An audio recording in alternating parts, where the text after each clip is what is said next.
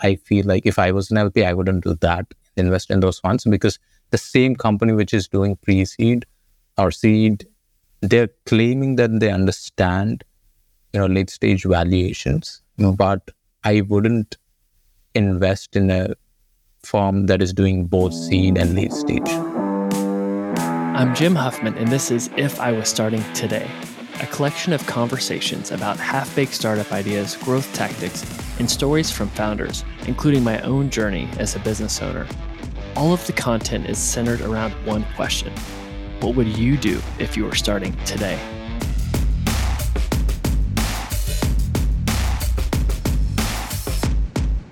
Today on the podcast, I have Nataraj Sindam. He is an angel investor out here in Seattle um, that's doing a lot of the stuff in the tech space. And we met at a, a local Techstars event and we just hit it off. And we thought we should do a pod talking about a lot of different things.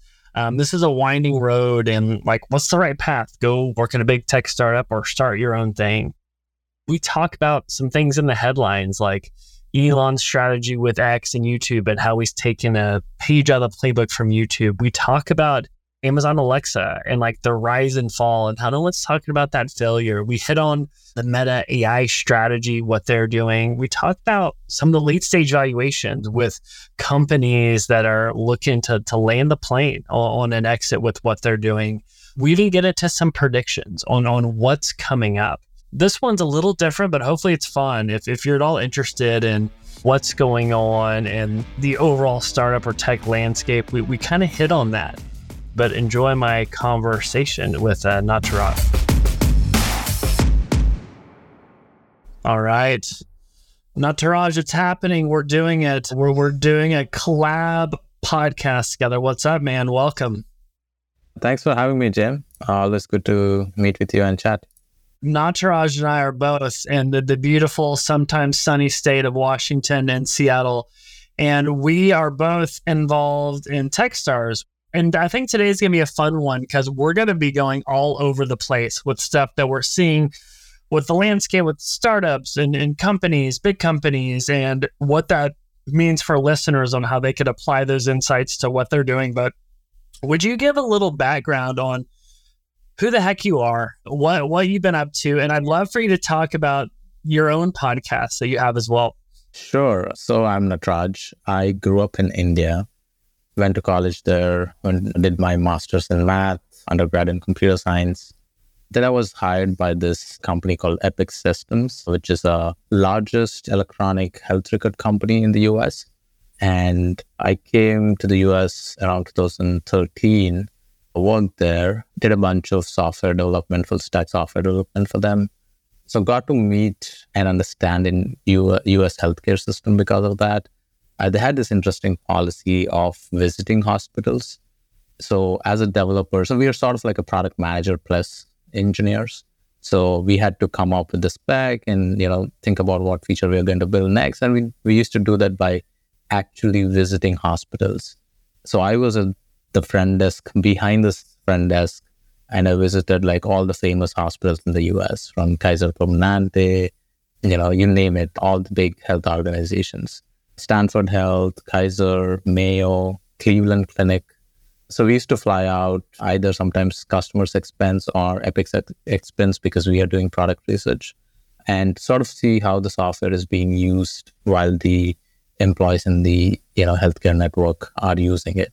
So sometimes we used to stand at the front desk, sometimes we used to stand at, you know, inside when, you know, a doctor is performing some of his consultation, depending on what product you're working, right? So so that was a very interesting and fun experience in Madison, Wisconsin. Then I moved out to Seattle to start work with Microsoft, where I still am. So right now, I spent in a bunch of different products inside Microsoft, did software development uh, as an engineer, now I'm currently as a product manager for Azure Files, developing large scale file systems for on Azure Cloud. I also have this podcast called Startup Project. It's my excuse to sort of, you know, talk to interesting people. Like I've talked to a lot of Seattle-based investors, you know, folks from Madrona, Techstar Seattle, Ascend VC, and also some of the interesting investors and founders from India. And because of that, I also get to interact with a lot of uh, startups and invest in them. Yeah, so that's a you know brief background of what I do. Yeah, uh, yeah. And I think it's interesting because you and I have very unique paths. Well, obviously, Oklahoma and India are very different, but I'm thinking more so the path of like you've gone this route of like you've worked at some big, like hard to get jobs at big software companies, obviously like Epic and Microsoft. I've gone this other path of non technical, like startups, kind of early stage, working as the marketing person. And so it's kind of interesting because I think a lot of people listen are like, what's the right path for me? you know, do I go maybe the harder but safer route of a bigger company or you know maybe a more riskier route of a smaller company where you could have like bigger upside and again I'm, i have an agency so i'm not building something that's looking to ipo but like any thoughts on that because what's interesting is you've gone that path but then of a big company but you find yourself in the startup ecosystem doing investing as an angel. But any thoughts on that path on like where you're at now, your phase of life versus, versus down the road, what you'd want to do? Yeah, I, I, did think about you know this question of whether you should work for a smaller or larger company. I think it depends on where you're at in your life. And I was discussing this with my wife as well at some point, and so she works for a late stage startup, and I work for a big tech company. So it's sort of like we balance out the strategy among of among ourselves. It's a good portfolio within your marriage. Nice. Yeah, if you're thinking about it as a portfolio for your family, then I would say you can do both. But if you're just single and thinking about this, I think when you're young, it makes absolutely no sense to work at a very large company. I did that because I was, I still am on a visa and waiting on a green card. But if you're young, and I always used to like talk to my friends who are based here and tell them like you know why are you still not taking a risk? Because right now so much of startup is de-risked. The process of you know raising a venture fund uh, sorry raising venture capital for your startup is well defined. Uh, you know you could really strategize and de-risk that process of doing a company. Of course there's still risk of you'll end up with nothing but the side effects of starting a startup are actually positive overall, even if you fail. So I didn't understand why a lot of people choose to work at large companies. I can see that the school tuition or like the school loans, that might be the hidden factor that was driving that because I see a lot of young people from, you know, great schools joining large companies here in Seattle. And the main reason that I see that happens is because because of education loans. If that is not a factor, then it's absolutely a no brainer to go and start something or maybe like work a couple of years in a different company, you know, gain, just sort of find your expertise and learn and then move to find a, you know, company. But again, it, it's, it's sort of a personality question as well, right? Like, what are you fit for? Like, you might be fit for you know, running a company like a marketing agency, right? You have to have those people management skills. Not everyone is built for that, right? I mean, we see that this in Techstars as well uh, like not everyone is built for management of uh, teams. So you have to understand your skill set, I think, and it's a question of risk, how much risk you want to take. But yeah, as a portfolio, I think like I don't have the option of starting a startup unless I take extreme risk of whether being in the US or not, which I don't want to. So that's why my wife takes the risk on behalf of my of our family, right? So that's how we look at it. That's cool. Yeah, we're we're the opposite. My wife's at Amazon at um, Big Brother, and I'm I'm you know doing my own thing. But it, it's so funny. But I like I like your framework of how you even think about it, like based on phase of life and what your risk tolerance could be. Whereas like now, I've got two kids and like fixed expenses every month, and it's like you know now wouldn't be the time for me to like throw caution to the wind and go all in on everything. I, I'm a big proponent of like take care of yourself first, whether that's if you're like have student loans, take the company, the corporate job, whatever that could pay for it, maybe, and then go for the thing. But I do think it's funny. People think of the worst case scenario of starting or joining a startup.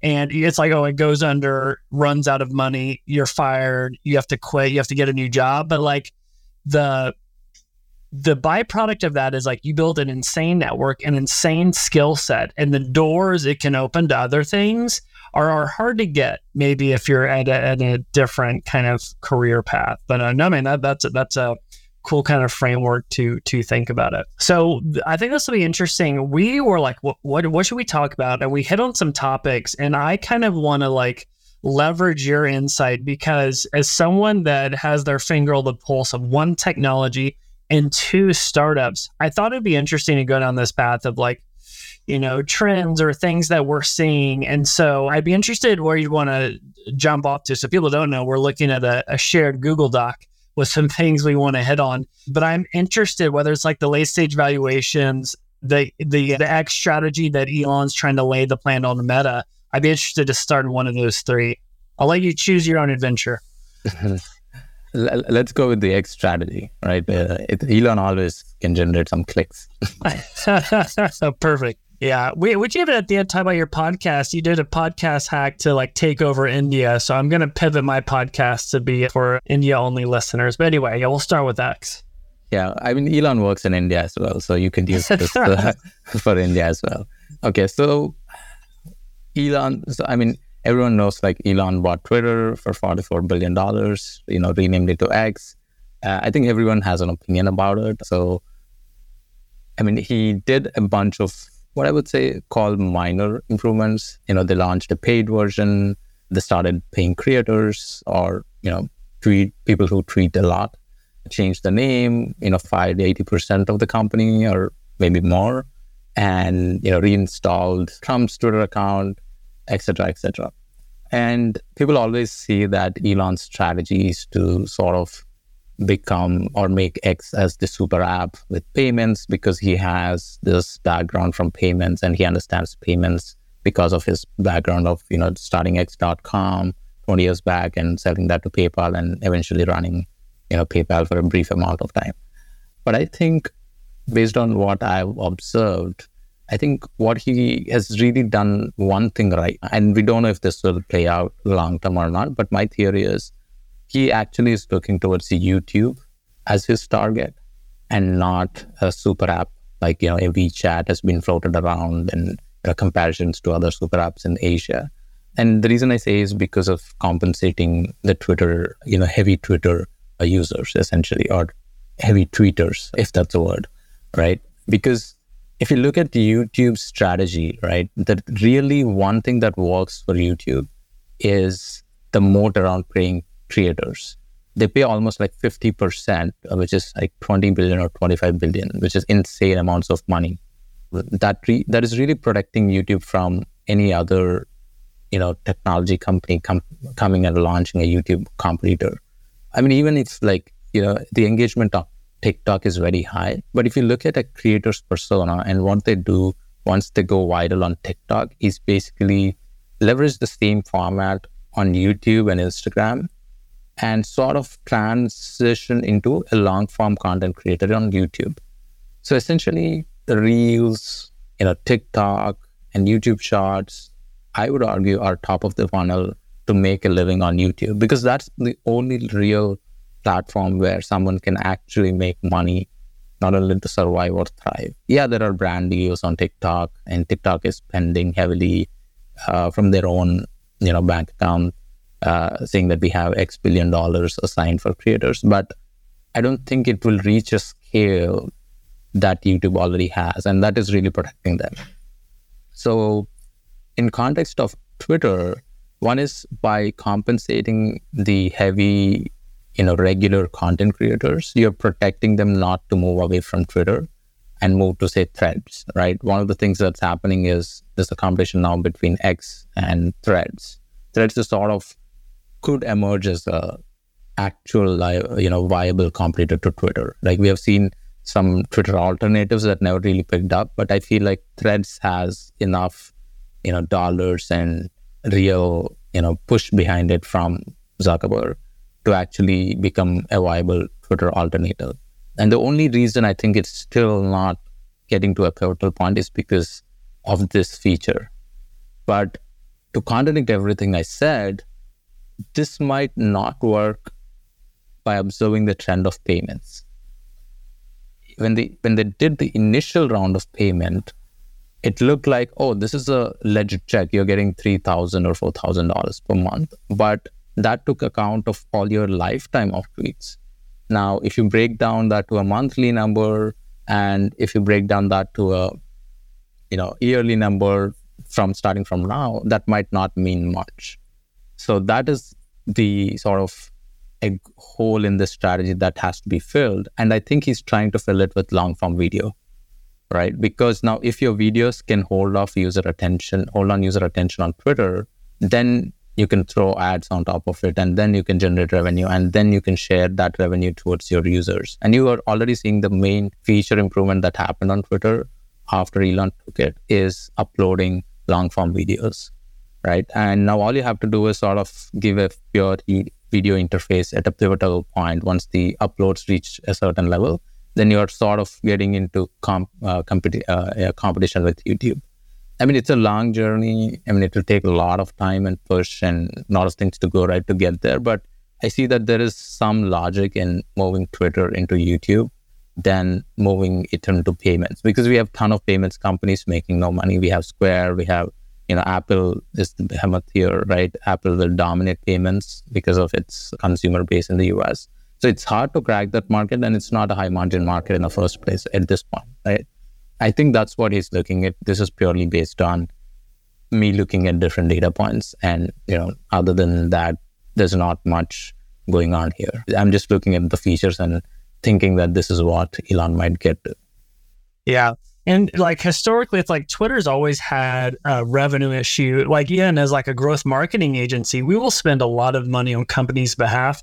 And they always ask us where to put the dollars. And it's no question, it's Meta Instagram ads, it's Google ads. And then maybe if you're spending enough and you have some shekels left over, we'll throw it at Twitter. And the reason for that is we can't show true ROI with certain audiences, maybe. And it, it just bums me, it bummed me out because I was a huge Twitter power user. It's like they have not figured out monetization. And so as Elon comes in and makes this move, so to your point, it's like they've launched, you can tip creators, there's a subscription feature, there's an ad rev share. So similar to YouTube, if they land the plane on this, I think this is really smart. Like I we use ConvertKit as an email tool and they just allowed it to where we can share our subscribers with others and we get paid for it. And then we can pay others to share subscribers if they opt in.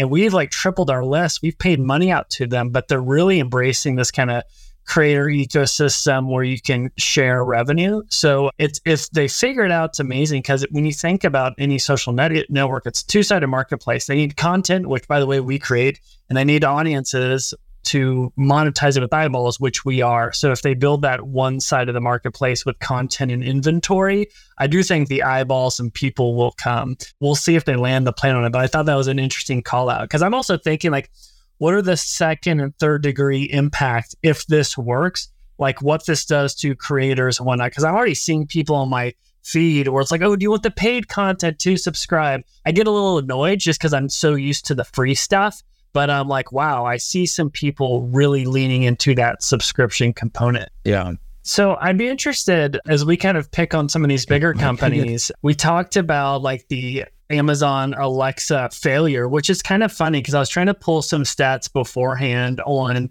like the size of Alexa and Amazon because it's uh, I, I have right here it's showing it was it's on pace to lose over 10 billion and how there's like 83 million devices and people's already 2 million devices that have been sold but it's still not working which is kind of funny. It's like what a ride. Like right when it launched like you know, having this smart voice system in your home was everything, but it's kind of plateaued there. Like what what is happening and why isn't like Amazon Alexa the, the next distribution channel that people are building things on the back of it?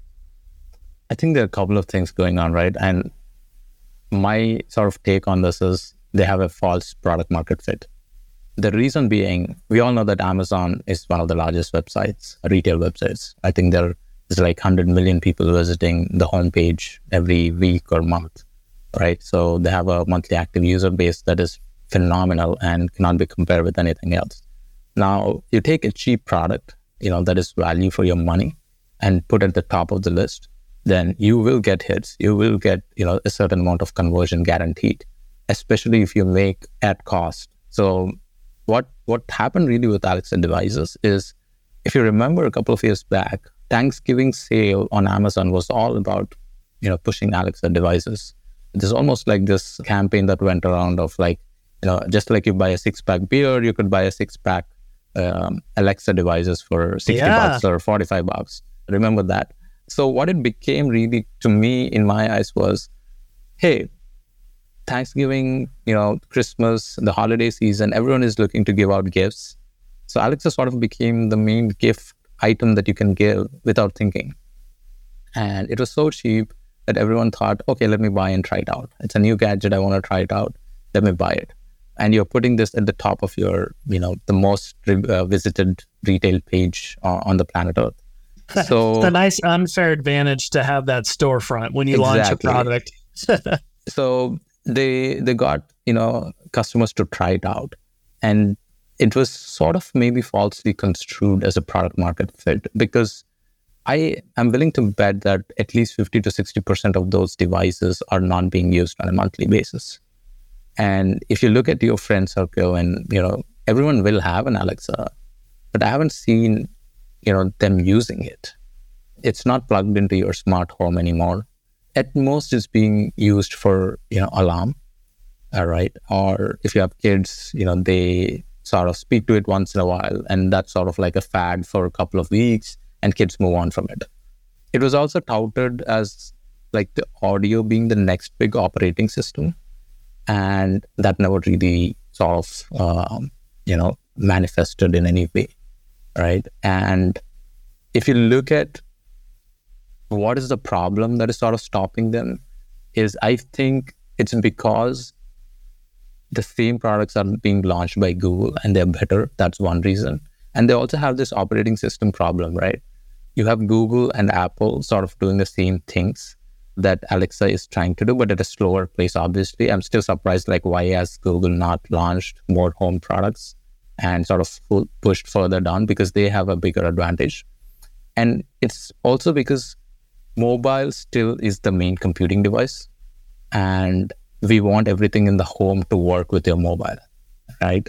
So, but what what is going good for Amazon is the Ring devices. I think Ring is potentially the go to market here.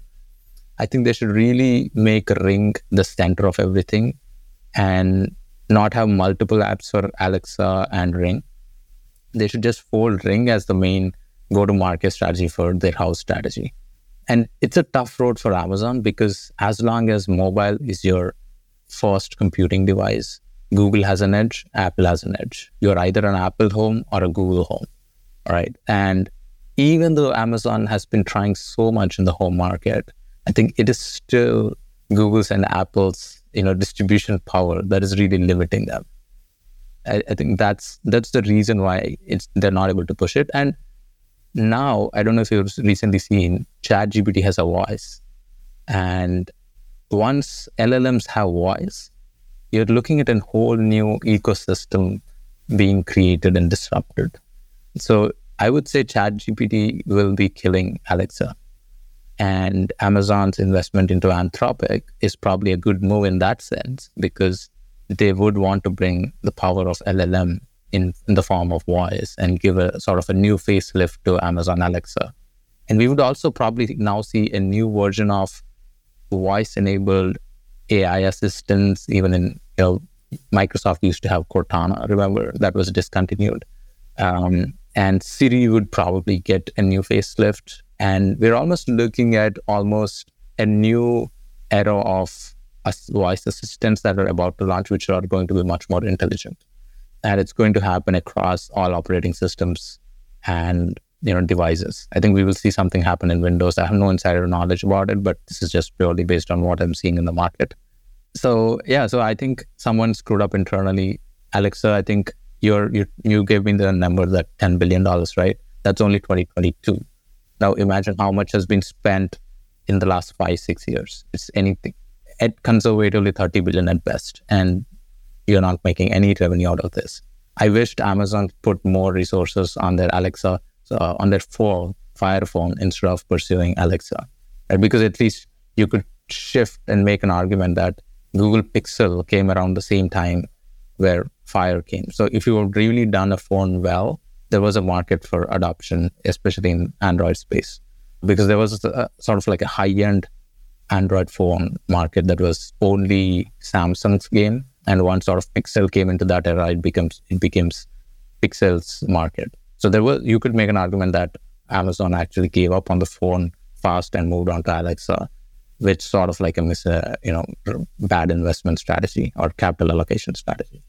And it's also like weird one. Alexa is such a weird one in terms of like Amazon bets because they're quick to scrap projects that are not working right? And Alexa sort of stands out weirdly out because they spend so much money without any revenue. And maybe this is because, okay, it will lead to, you know, better AI cap- uh, capabilities inside the company. That is probably the only logical explanation here. Uh, sort of like why Bing ma- was maintained in Microsoft for all these years, right? It, it sort of helped the company to get better at search and AI over the years. But although the the fact that you need to sort of balance it out as Bing has always been making money and was breaking even at least even at the worst cases, and Alexa is not. So it's sort of like weird in terms of like Alexa because a lot of products inside these Alexa devices like they have Echo frames which no one has heard. They've released the third version of it. I don't know who has ever used that product. I haven't seen it in the wild anytime other than the product releases that they show in those videos. So it's a very weird one that Alexa is inside Amazon. I actually like the fact that they do experiment with a lot of things, but they also know when to scrap them. But with Alexa, they have a blind spot. I think that that's my overall take on why I think Alexa has a sort of this false sense of product market fit internally. Yeah, false false sense of product market fit probably hits hurts even worse when you're at that scale because you have those false signals like, "Wow, we're selling this like crazy," but it's like, yeah, you can discount it, throw it on your homepage of the biggest store in the world, and it's gangbusters. Where their true metric for success was a first time acquisition. It's kind of like software; it's retention. Like, are people using it? Are they innovating on it? I love your point as far as like Ring should be that flagship product and because there's a natural use case there and that's how you really own the home, right? And it's funny, I thanks to my six year old in our school, she's friends with a, a boy who his dad's the CFO of Ring. So I was like, trying to get see what it's like working at that scale. But yeah, I just wanted to name drop that my my kid's friends with the dad of uh, CFO of Ring. So there we go.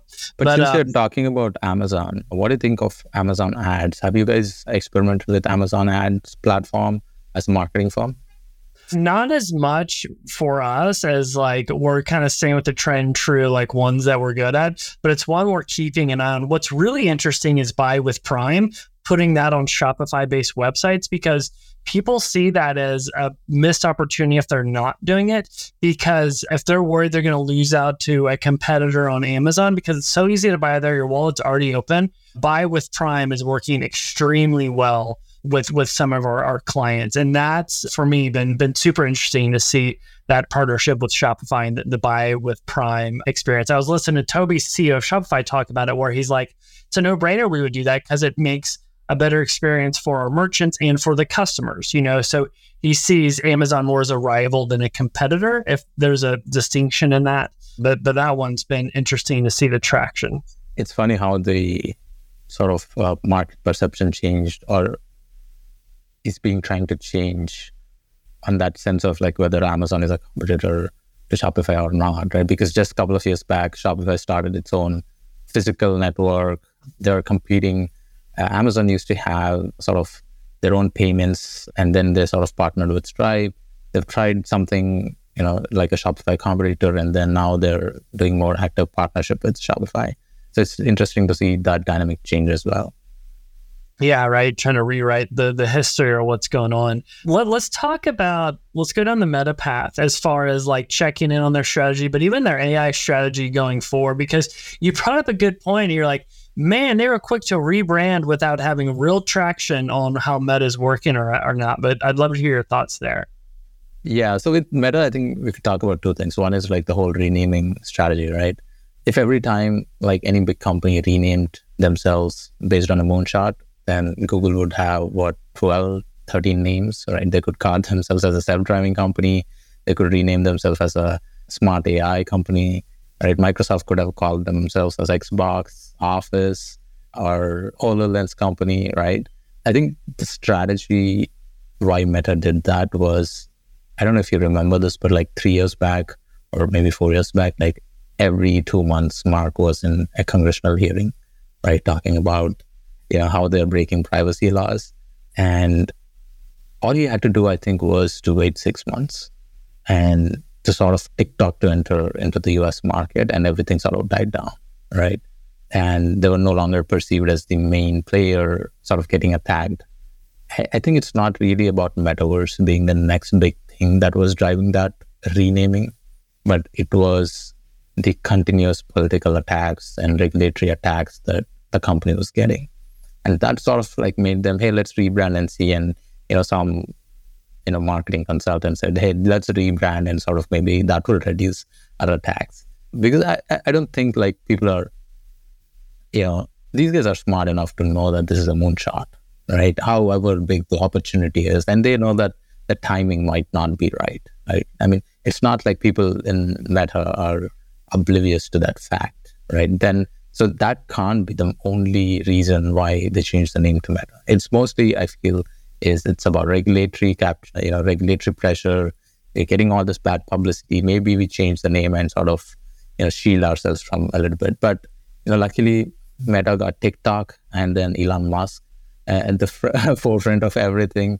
So now Zuck is no longer the baddest guy in tech, right? Elon took that mantle away from him, and you know everything is fine. I think all they had to do was wait for six more months, and everything would have been fine. So that's, I think, what, what was happening with the whole uh, renaming strategy.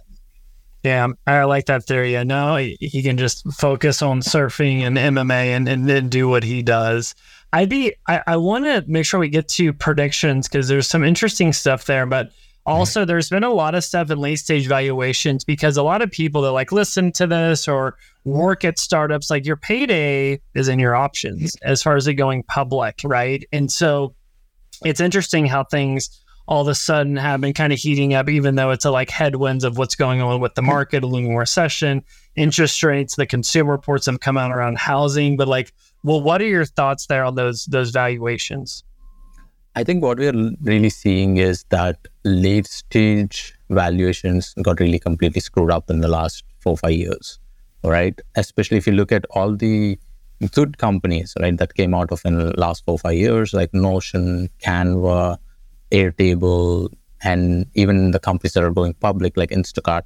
The stat is all the early stage investors, like, you know, pre series A and series A and pre series A, they all made, you know, good multiples on Instacart IPO, right? At the end of the day, they've invested probably like less than 100 million valuation and exited at 8 billion. So, however, like that's a classic early stage investment exit that you would expect from early stage investing. So, for them, it was a good exit.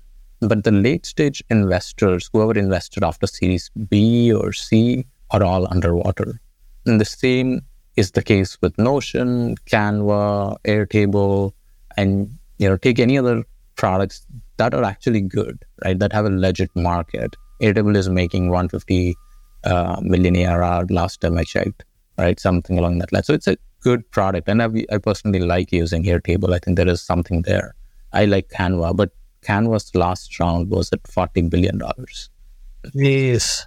so what we've really done with these late stage valuations is we've really screwed up late stage valuations. And I always wondered why this, I mean, people give different reasons for why this is happening, but it's a question that I still don't get it because in late stage markets there are only four, five really, you know, big players who can invest at that level and that amounts of money, uh, or maybe ten. Like, and they still didn't have any negotiating power, which is really interesting to me, right? And we often see like VC firms negotiating founders at all stages. So I was really still I don't have the answer to this question. Like, why is no one negotiating these companies down and making a case that hey can you grow into this like can we get an exit because i feel like venture sort of got, got confused itself with late stage investing uh, and even now like there are some firms raising funds to invest in the secondaries for some of the startups. I feel like if I was an LP, I wouldn't do that,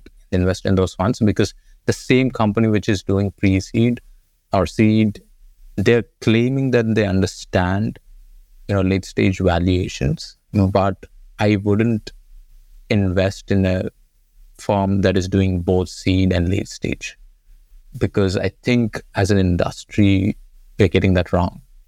I don't think we are negotiating the price in the sense that it makes sense for us to get a return, right? So it is that's what I think. And even with the good companies, you make because at some point the valuation starts to not make sense, right? Even for good companies, like I think we are hearing, and they, yesterday I was hearing ninety billion dollars for OpenAI uh, in the secondary market, right? With SpaceX, I think we've seen 120 billion. And even look at Stripe. Stripe was something like 120 billion last year in secondary markets. I've heard that price pitched to me. And now it's sort of in comparison with Adyen. Adyen is looking like a better company than Stripe. I, and I don't know these numbers. These are just public narratives and it could be completely false and Stripe might be a better company than Adyen. I don't know which one is is. But one thing is sure that the in the payments industry itself, the margins are sort of being squeezed. And Visa and MasterCard continue to be the players, ending up with most of the air revenues in, in the space, right? So even Stripe investors, late stage investors, I mean, you could easily predict that they might be underwater when Stripe goes public, right? Unless they drastically grow into their you know valuation, which is hard, right? Because it's payments market. It's not like you know, it's it's a completely brand new market. I mean, Stripe is a great company. It's like the iconic company in the last 10 years, right? It will still be. It's not saying that Stripe is a bad company, but any good company at certain valuation will not make sense. And I think we really screwed the pooch with late stage valuation with, you know, all these companies that I've mentioned. Yeah, all, all the stuff that was happening between like 2020 to 2022, it's we're definitely paying the price now.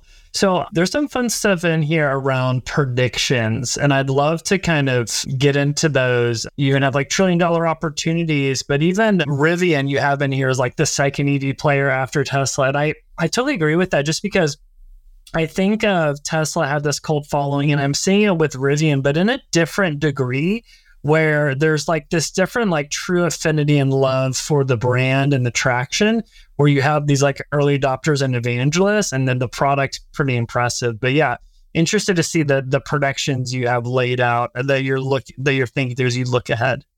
Yeah uh, so i mean the first one is not technically a prediction because i don't know if it will happen or not but you know it's my take on it's us food uh, the next trillion dollar opportunity. Everyone talks about healthcare because it's 17% of you know US GDP. And but the problem with healthcare is healthcare is all about treating you. It's not about preventing you, right? In the US especially, or maybe you can argue even in the world, right? Every doctor is treating you, right? You only go to the doctor when something happens, but you don't go to the doctor. Even though you do the yearly physical, you don't really go to the doctor to prevent, you know, something. Uh, so if you look at then prevention, how do you prevent and make your population healthy? It, that comes from food, essentially, right? And I think the food ecosystem in the US is so broken that, I mean, that's the most important big concern for me in the US right now is the food that we are eating is it's not the food we should be eating being in a developed society right? or what we call as a developed nation right? If you eat chicken wings outside, it's guaranteed that that has been butchered like maybe five months before and frozen for like four months and just reheat in the microwave, you know, before you're eating and mixed with some sauce that has been made, I don't know, a year back. It's 40 ingredients.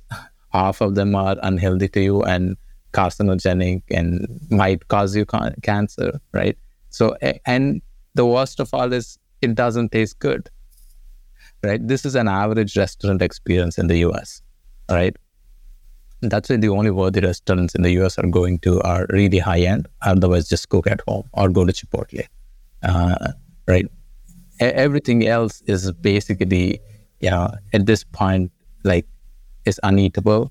And grocery sections, right? If you try to avoid two or three ingredients, the entire grocery section is unshoppable Uh, if you go to any big retail store, it, it's unshoppable essentially. Like go to Walmart and let's say you're not eating high fructose sugar, you, you're basically eliminating 50% of the store or maybe 60% of the store.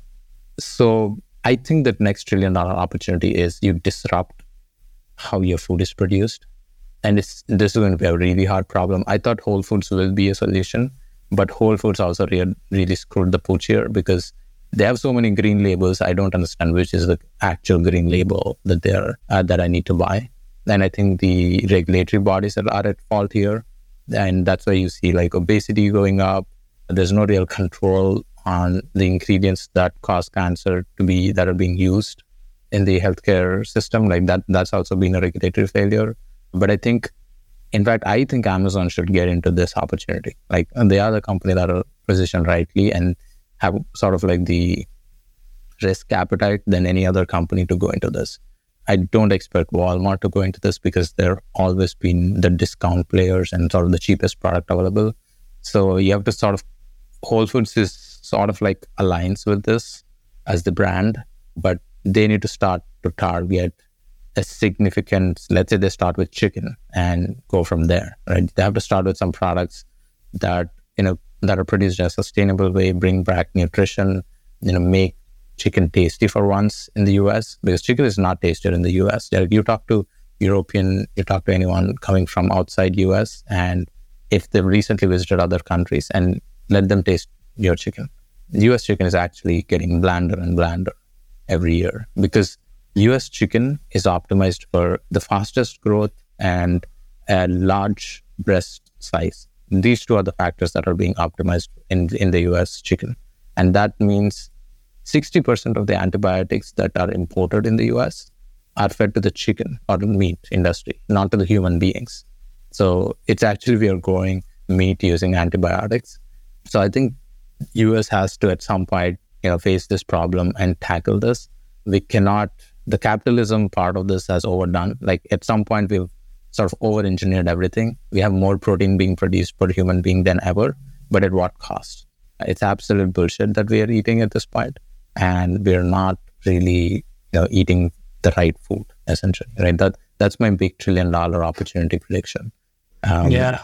It's and just to jump in on that, it's funny because like I grew up on the back of fast food, which, as we know now, that's horrible, right? And we probably even knew at the time, but it's fast and it's cost effective, and for the busy life, it's set up for you. But it's like, I mean, if you could just like figure out like, is there an easy, cost effective way to give people healthy food? The the second and third order effect of like what that does is is amazing. But I think you're right on Amazon because they have the storefront, they have the distribution with Whole Foods. It's like if anyone could land the plan on it, it's it's these guys, right? So that's that that's super interesting. But um, um, no, very cool, man. Yeah, the second prediction I have is Rivian being the second biggest EV player. I think for a couple of things. I think the product looks better than Tesla. I think, and in the US, the most profitable cars are SUVs and trucks, right? They are the most selling and most popular and most profitable cars. I think the trucks are actually Ford trucks are actually the most profitable cars. I mean, if you ignore Tesla, I think, or it used to be at least for a couple of years.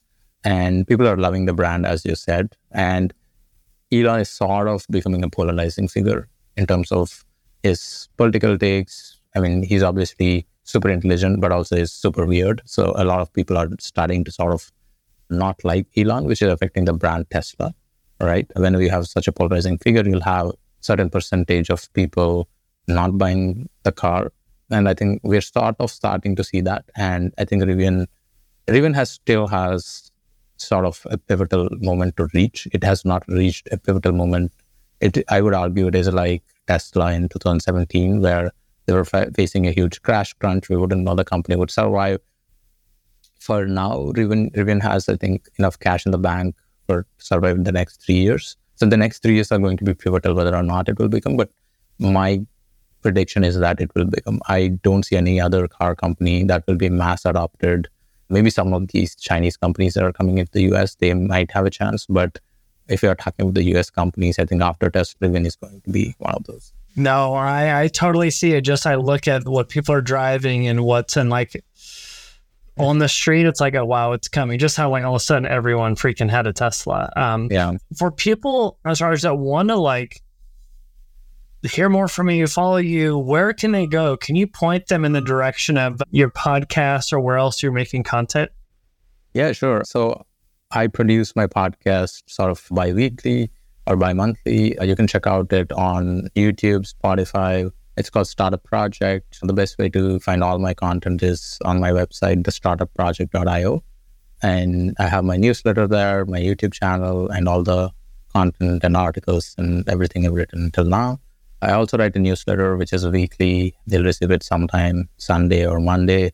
It's called Above Average. I try to give above average smart opinions about big tech, startups, venture capital, angel investing, basically the things that I'm continuously interested and maybe an opinion that is not out there.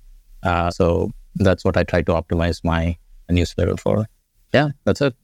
Yeah, if you want to kind of have your finger on the pulse and see what's going on, it's a nice, refreshing take as opposed to some uh, the cotton, just uh, the copycat stuff that's out there. But uh, no, I'm glad we got to finally do this, man. Thanks for the time, and Nick, hopefully look forward to bumping into you more down at uh, Startup Hall. Yeah, thanks for the opportunity, and yeah, this was fun for me. And let's do more whenever we have time. Cool, man. I'm down. Thank you. I'll give a few plugs. First, I send a weekly newsletter each Thursday featuring five articles or tools that have helped me. You can sign up for these weekly updates at jimwhuffman.com. Second, for anyone running a startup, if you need help growing your business, check out GrowthHit. GrowthHit serves as your external growth team. After working with over 100 startups and generating a quarter billion in sales for clients, GrowthHit has perfected a growth process that's hell bent on driving ROI through rapid experiments. Plus, you'll get to work with yours truly. So if you want to work with a team that's worked with startups that have been funded by Andreessen Horowitz or featured on Shark Tank, then check out growthhit.com. And finally, I wrote a book called The Growth Marketer's Playbook that takes everything I've learned as a growth mentor for venture backed startups and I've distilled it down to 140 pages. So instead of hiring a growth team, save yourself some money, get the book, and you can just do it yourself. I hope you enjoyed this episode and I'd love to hear feedback. I'm on Twitter at Jim W. Huffman.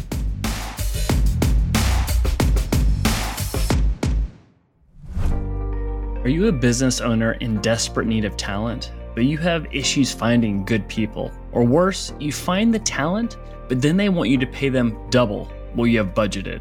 Yeah, I know the feeling. This is where Remotely Talents can help.